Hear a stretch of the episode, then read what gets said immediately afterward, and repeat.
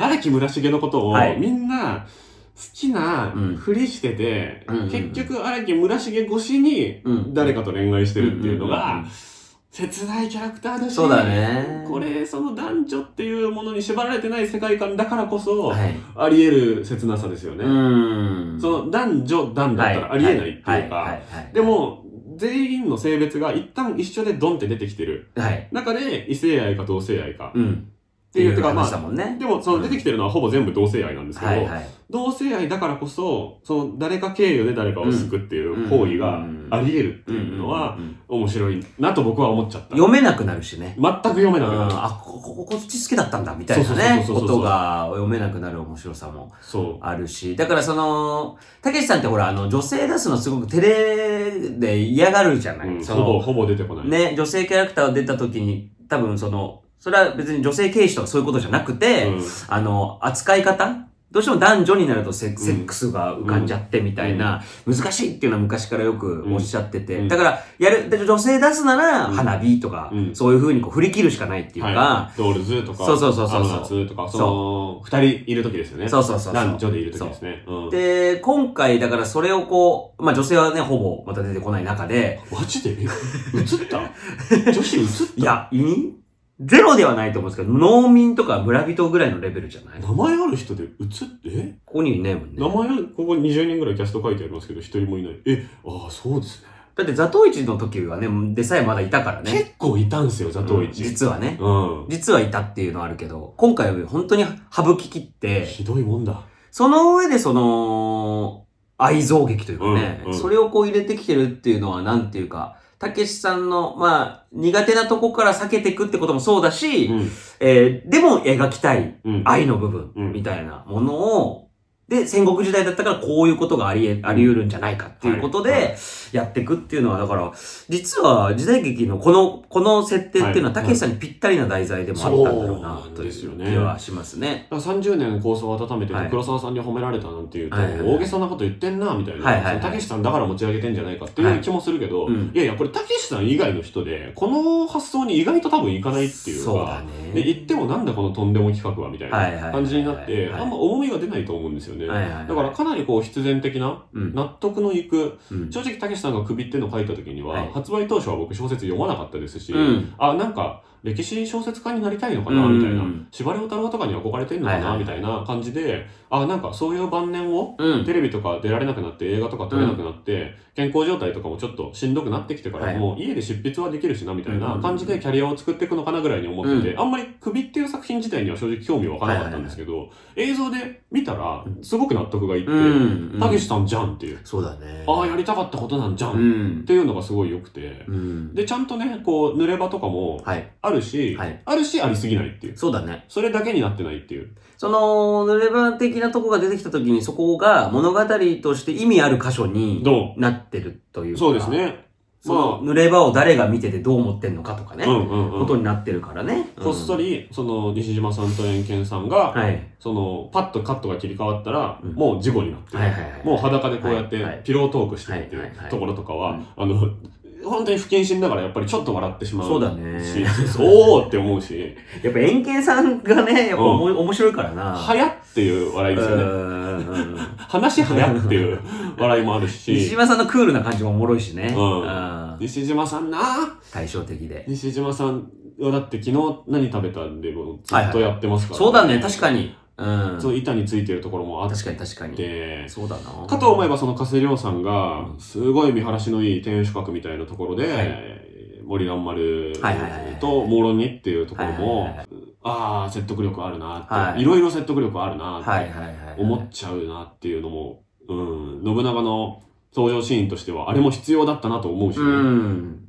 うん。だからその、まあ、このネタバレなしだとしてもさ、はい。えーその難色的なところ、はえー男性男性の絡みってところは結構フォーカス当てられるはずじゃないですうん、か。まあ賛否両論はもちろんもちろんとは思います。はいで、今、我々は別にほら、公開前の話なんで、これ、試写で見てる話だからあれだけど、反応まだしろ、そうそうそう、どういう反応が出るかわかんい。ないけど、なんかこう、いわゆるその LGBTQ 的なね、うん部分のうんところに、の問題を語ろうとしてるとかでもないじゃない、今回全然、の作品。全然違う。ってうん。あの、だからそこをこう、勘違いしないでほしいなじゃないけど。要は別にそれをなんか、めっちゃ差別的にやってるとか、うんそこに対して問題提起してるっていうよりも、うんいやいや、戦国時代のこういう時代って、うん難色っていうかこういうものがうん全然あり得た話だし、あるんだよっていう、たけしさん的な時代交渉そうですね。の、えとしての描き方じゃないですか。だそこはやっぱこうね、変な受け取り方を。特にこういう時って映画見ないでそのうん。危ない。そう。表だけ聞いて、なんやかんやっていう人たちいるから、一人が言ったらそうだってことになっちゃそうそうそうそうって、じゃあ見ないみたいな。そうそうじゃあ見ないじゃなくて、もともと見る気なかったでしょみたいなこともある。そうそう、そういうのっていうんつも常にですけど、今回はだからそこはちょっとね、あのー見た人はなんか、ある意味注意した方がいいというかね。そうですね。うん。だから、あの、たけしさんが大河ドラマが大河ドラマがあって、はい。い、ろんな記者会見で言ってるんですけど、はいはい。はい僕大河ドラマ好きだから、はいはい。大河ドラマ自体も今更新されてってるよっていうのうん。はたけしさんにちょっと言いたいところで、うんあの、鎌倉殿の13人とかってやっぱものすごくて、ただ、その、人間関係の描写の歴史的な、こう、ひねり？うん。みたいなものっていうのはどんどん、こう、むしろそこが注目ポイントはい。になってる。関ヶ原を描くなら、関ヶ原を通り一遍の今までの、じゃなくてねえー時代劇とか、はいはい歴史漫画とか、はいじゃない、じゃなくて実はこんなことがありましたに、うんうんうんどうするのかっていうことに大河ドラマファンも一喜一憂してるっていうはいはいはい。状況がある一方で、やっぱりぬるいなっていう部分に関しては、やっぱ性愛に関しての描写は、まあうん当然日曜の8時ですかテレビですからね。ら、まあぬるいんですよ。NHK だし。まあぬるいんですよそり。ゃそうだ。うん。で、その、ここが結婚して、ここが別れてとか、ここが死んで、うんここがすぐ結婚してとかっていうのは、うんまああるんだけど、うんそこってやっぱこう、オブラートの向こうに隠されてる部分で、うんで、鎌倉殿で言うと、若干この人は男性で男性向きの性的思考なんじゃないかなるほど。っていうのが、ちょっと悲劇的な描写で挟まれたりもしたんですよ。はいはいはいでそれはすごいってなったんですよ。うん。でその先をやってるのが首だと思っていただければっていう。だからちょっとプラトニックな感じで描いてるってこと？そうですね。まあ、うん悲恋というか、はいはいはいはいでそれは一個の解釈なんですけど、はいはいはそれは三谷幸喜さんがやったうん、さすがだなっていう部分だったんですけなるほど、いやいや、その先もあるよっていうか、そうだね。うん。なんか、表面上のことだけじゃなくて、うん一人一人の裏側を描くと、その中にはこんなこともあったのではないか、うん。っていうのが全然あるうんうんうん。話として、あるっていうことで描かれてるんだけど、はいはいはい面白がるっていう次元までは、そうだよね。その部分は正直言ってないっていうか、そこまで踏み込んではない。わかる。あるっていう感じでやってるっていううん感じかな。うんで、あと僕は冒頭のね、はい冒頭の1分ぐらいがちょっとね、期待値がぐぐっと下がった部分があって、どうなってました？あのね、首っていうズドンっていうこう筆で書かれたやつが出てきたところが、ピシャーンって切られて、ペロンって落ちるんですよ。はいはいはい。あれはね、誰の、なんなんだ、誰のアイディアなんだろう、ちょっと気になるんだけど。ど。タイトルバックの方うね。ん、首をね、切られた上の部分の、要は部首で言うとこのちょんちょんとこの棒の部分が、パラッペロンって落ちるんですけど、うんうんうん。え、あ、紙だったんだって俺思って、なるほどね。そのうーんってなんか、はいはいゴトンって落ちた方がよくね？首っぽく落ちた方がいい。はい重さをね、はいあった方がいいんじゃないか。紙はグロくねえぞっていそうねうのとかもあって、で、その後に出てくる人物の紹介の文字フォントとかもちょっとダサっああ、なるほど。て、で、あと紙芝居みたいに、はいシュッああ、なってたなってたなってたなってたなってたなってた。ページをめくるようにカットがシュッて変わるやつとかも、はい。え、どうしたいのみたいな。うん、なるほどね古。く見せたいのみたいな。感じで、最初の1分ぐらいは僕結構、ああ、ダメだかもな、これってちょっと思いました。カットのつながりのつなぎの部分はちょっと黒沢イメージなのかなもしかしたらね。そういうのもあるんですかね。うんただ黒、うん、そうね。黒沢に寄せるならもうちょっと寄せてもよかったぐらいな。なんか、は無理やり忖度して、うん無理やりつなげようと思えば黒沢と言えるけど、ぐらいのね、感じではあったそうよね。ね。だから、つかみはちょっと甘かったかなっていうのはあるかな。だから、うん信長がね、出てきて最初から、はい。グッと、加瀬亮さんはグッとやってくれるんだけど、そこも僕最初はちょっと乗らなかったですね。なるほど。結構ギア入るのは割と最初に殺傷シーンが出てくるまでは、ちょっと、うん、エンジンかかりにくかったなっていう部分はあるかな。だからやっ後ろに行くにつれて面白くなった。なん、わかる？なんかね、わ、かるわかる。あの、最初から乗れるかっていうと、ぼ僕もそうじゃなくて、うん割と中盤からはこう、なるほどねってなってってる感じがあって、見方わかんないですね、最初ね。そう。で、んなんでかっていうと、やっぱりその、それはさっきのその北の感ってとこでもあると思うんだけど、やっぱりその物語とかの切り抜き方？うん。もちろん物語の展開、ストーリーもそうだけど、はいこここう撮るんだみたいな部分で、えー僕らって引きつけられていたところがはいやっぱりあるなって思うんですよ。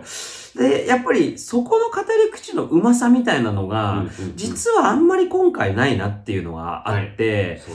なんかやっぱそのアウトレイジとかさ、うんドア玉でこう、ヤクザが車の前で待たされてて、こう、シネスコで、あれマジ100回ぐらい見てますわ、あれか。っこいいじゃない。はいあれでやっぱりその、国丸ジョンさんね。そうそうそうそうそうそう、ずっと飯食ってて。あれの、要は、外で待たされてる射程と、はい中に入ったら国村氏が食いながらさ、やってるっていう対比？あ最と高、アウトレイジもタイトルバック、あの、車がさ、ワンカットでそう、そうそうそう。奥から来てって、遅れてきた車があって、そこをファーってやってアウトレイジ。はいで、あれやっぱりその、たけしとかが待たされてて、はい。で、その、三浦もかさんに、はいえーいろいろこう、要は、そこからもう始まってるわけじゃん、はい物語がね、はいあこ。で、結果的にはこいつの策略だったのかっていうのがわかるわけだけど、やっぱ、そ、それがあって、車が一台遅れてきてるっていうはい語り方ですよ。うん。で、その切り抜き方が、やっぱり爆裂にキレキレだったっ本当にそう。だからやっぱりもちろん、えー、怒号が飛び交って漫才みたいでっていうところの語る質もあるんだけど、はいやっぱカットの切り抜き方、語り方が、やっぱ秀逸だな、たけし映画ってって、うんやっぱアウトレイジ久々に見て思うわけじゃはないい。はいはいはいはいはい。そういうのがやっぱ実は首ってなかったというかい、やー、認めたくないけど、そこは本当にそうねね。だから、たけしさんの映画に求めるものがなかったって言われちゃうと、そこはもう本当にそうなんだろうなっていうのは思っちゃううし、ん。それで言うと、僕ら遡って見てますけど、はい北野武映画に求めてたものって、はい。つかみだったのかもなとかはちょっと思っちゃって。首を見てより思うというかね。うん、つかみは全部すごいから。確かにな確かになその、特にその男凶暴につきの最初のはい5分間なんて、はいもう、もう全然、うん。それに比べれば首なんて正直全然そうだよね。ですから、確かにな、な、な、何が起こるんだっていう感感覚は、今回はないですね、最初の方はね、全くね。えってわかるわかる。いう。首の場合はほら、しかも、3人ぐらいの人物の群像劇というか、そのはい。3箇所をさ、はい。順繰り語っていくようなうん。スタイルじゃない。うんうん。で、結構その、たけしさん周りは結構割とトリオ漫才みたいなのになってて、はい。はい。で、カセリオさんあたりはアウトレイジっぽくて、はい。で、キム・ニーヤンとか、はい。あアマレス兄弟さんとかのやつは、その、要はちょっと位は下のね、はい。人たちの、怪しい人たちそうそうそう、はい。利用されながらもなんとかうん。奮闘していくっていう感じで、実はその3箇所のトンマナっていうのはあんまり揃ってないというか、言うとそうかもね。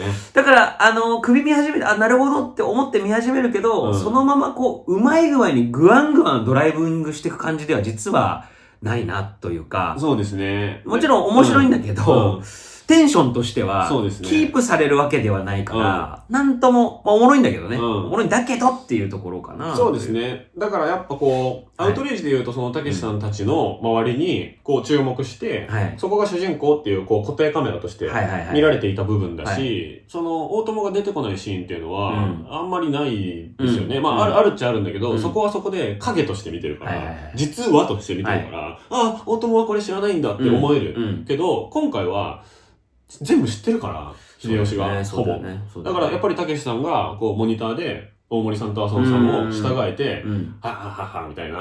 スタジオでね。感じでうん。見て、いいよ、うん。この VTR もういいよ、みたいなはいはいはい感じのを、はい。どんどん A, A チーム、B だね。チームのを交互にスイッチングして、じゃあ続いてこっちを見てみましょう、はいみたいなはい。感じでやってるだけっていううん。感じだから、そこですよね。そう。そこがやっぱりこう、うねってかないうん。感じがうん、実はあるなっていう感じはありますよね。だその首をいきなりね、最初のファーストカットのはい絵のところで、もう皮みたいなところではいはいはいはい、首の断面がね、はいもう見えてるカットうん。があるんだけど、うん。ああ、それで終わりかいっていう。はいはい。いや、それだけのカットかい。はい。っていうのはちょっと残念うんで、なんならさ、これはもうワンアイディアですけど、うんキム兄さんみたいなうん。うん。ポジションの方が、絶妙にこう歩いてるうん。とかだけでもいいと思うんですよ。はいはいはい歩いてて、こうやって通り過ぎたら、足元に当たり前に首落ちてるみたい要は日常の中でね、な。はい。自然と普通にあるっていうね。超もう本当に普通の素人アイディアだと思いますけどはいはいはいはい、そういうのをかっこよく撮るのが一個あるんだけでも、ねこの映画の格はちょっと違うんじゃないかなって思ってて、そうだねなんかそこチャレンジできなかったかなっそうね。ていうのが僕一番惜しいところですかね。そうだね。映画としての凄みうん。のあるカットっていうのがあんまりないし、うん。それは僕は大竹さん、木村さんのところはすごい良かったと思うんだけど、特筆すべき、うん。その、例えばその外国の誰かが切り抜いたうん北野武史うん。フォームエクセレントシーンみたいなはいはい4分ぐらいの動画ってすっごいあるじゃないですか。で、結構その男凶暴につきうんとか、ソナチネとうかん、はめっちゃあるんですそよね。うだね。出ないだろうなっそうだね。て思いました。フェイバレットシーンみたいなのが、は出ないだろうな。だギリ言うて加瀬亮さんじゃん、多分。加瀬亮周りさんというかさそう。ね。もうおまんじゅうぐりぐりとかになっちゃうと、ってなってなると予告編じゃん、それはっていうか。そうね。おまんじゅうぐりぐりも、うんその違ってるところが特にたけし映画のはい世界的に見たその素晴らしいシーンとしうんて記憶に残ってるイメージはあんまないんですよ、僕。うん、なるほど。アウトレイジの敗者のシーンがうん国際的に評価されてるイメージあんまないんですよ。まあ 地味だもんね。うん。どっちかっていうとやっぱ車で椎名桔ゴ平さんトンって、そう。首がゴトンってなる。やだね、あれ。ああの方が有名な気がするんですよね。うん。あれみたいなこと？あれみたいなこと今回ないかも、ちょっと。そうだね。っていうのはあるかな？そうだね。そうだよな。で、そこが北の映画に求めてる比重が大きい人はうん批判するかもなっていうのが。あるかな。そこはエンタメっぽいな。アウトレイジでさえうんそういうところちゃんとあるし。あったのにねっていうね。ザトウイチでもね、この、シュッっていう、はい。シュッっていうところね。はいはい。こんなところとこんな狭いところでとかって、やっぱセリフも含めて、ゴスンっていう凄みがあったけど。思いがね、うんやっぱあったもんね。意外に、意外に、意外に。っていうのはそこはちょっとね。そう。だから多分その小説書い、ね、事前に書いてるからっていうのもあって、さっき言った通り、その首っていう一貫したタイトルが、オチにも繋がっててとか、BL 的なところにフォーカス当てるんだとかっていう部分の物語としてのうん。たけし感っていうのはすごくあると思うんですけど、うん。じゃあ実際絵を見た時はに、このカットとか、うん。この編集がっていうところで、うおーみたいなのは、ないかな。あんまりないかもっていうのがちょっと、はっきり言うとそうかもしれない。現状、うん。そう思ってます。はいっていうとこかな。いやいやいや、このカット良かったっすよ、みたいなのがあれば教えてほしいですね。そうね。意外に確かにそうかもってなると思うんだけど、そうねでも、一発目に気づくからな、大体そうなんですよ。よ。そうなんです。だから物語のなんか良さとか実は2回目、3回目見てって、ねあ、ここ、なるほど、こうなってたんだとかはあるんだけど、はい。えっていうところで言うと、うん一発目でもの残るものがまさに本物だというかね。そうですよね。感覚なので。うん。音楽もね、うん。初絡み？これ。岩城太郎さんってはいまあ、めちゃめちゃ有名な方ですけど、初かな初だよね、久石譲さんでも鈴木圭一さんでもないですからね。で、結構、最近の売れ線の作品、めちゃめちゃやってる方で、まあ、血と骨やってますね。なるほど。たけしさんある意味はいたけしさんのはい映画ですけど、まあ、どっちかっていうと、売れ線っていうか、その、ねわかりやすいヒットする映画音楽っていうのを作ってる方なんでまあ、あの、藤井道人さんとかね、はいはい。のやってる、石井優也さんの月とかやってなるから、あすごいですね、この方は。